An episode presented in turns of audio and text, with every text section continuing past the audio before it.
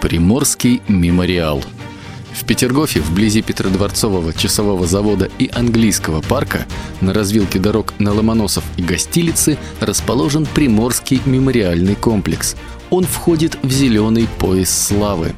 Комплекс сооружен на месте уничтоженной в годы Великой Отечественной войны части Петергофа, о чем и гласит надпись на памятном камне на месте утраченной Большой Слободы – до 1941 года здесь находилось более десятка улиц Петергофа, на которых стояли дома нескольких поколений его строителей.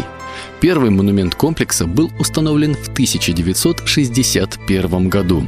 Им стал гранитный обелиск с барельефами защитников. Затем сформировался ансамбль братского мемориального кладбища советских воинов, павших в боях, а также саперов, погибших при разминировании Петергофа после его освобождения. В 1967 году на другой стороне шоссе на Араниенбаум было высажено 350 туй, подобно морякам-балтийцам, цепями ходившими здесь в штыковую атаку. В мемориал также входят орудия времен Великой Отечественной войны и остатки английского дворца, стоявшего прежде на этом месте.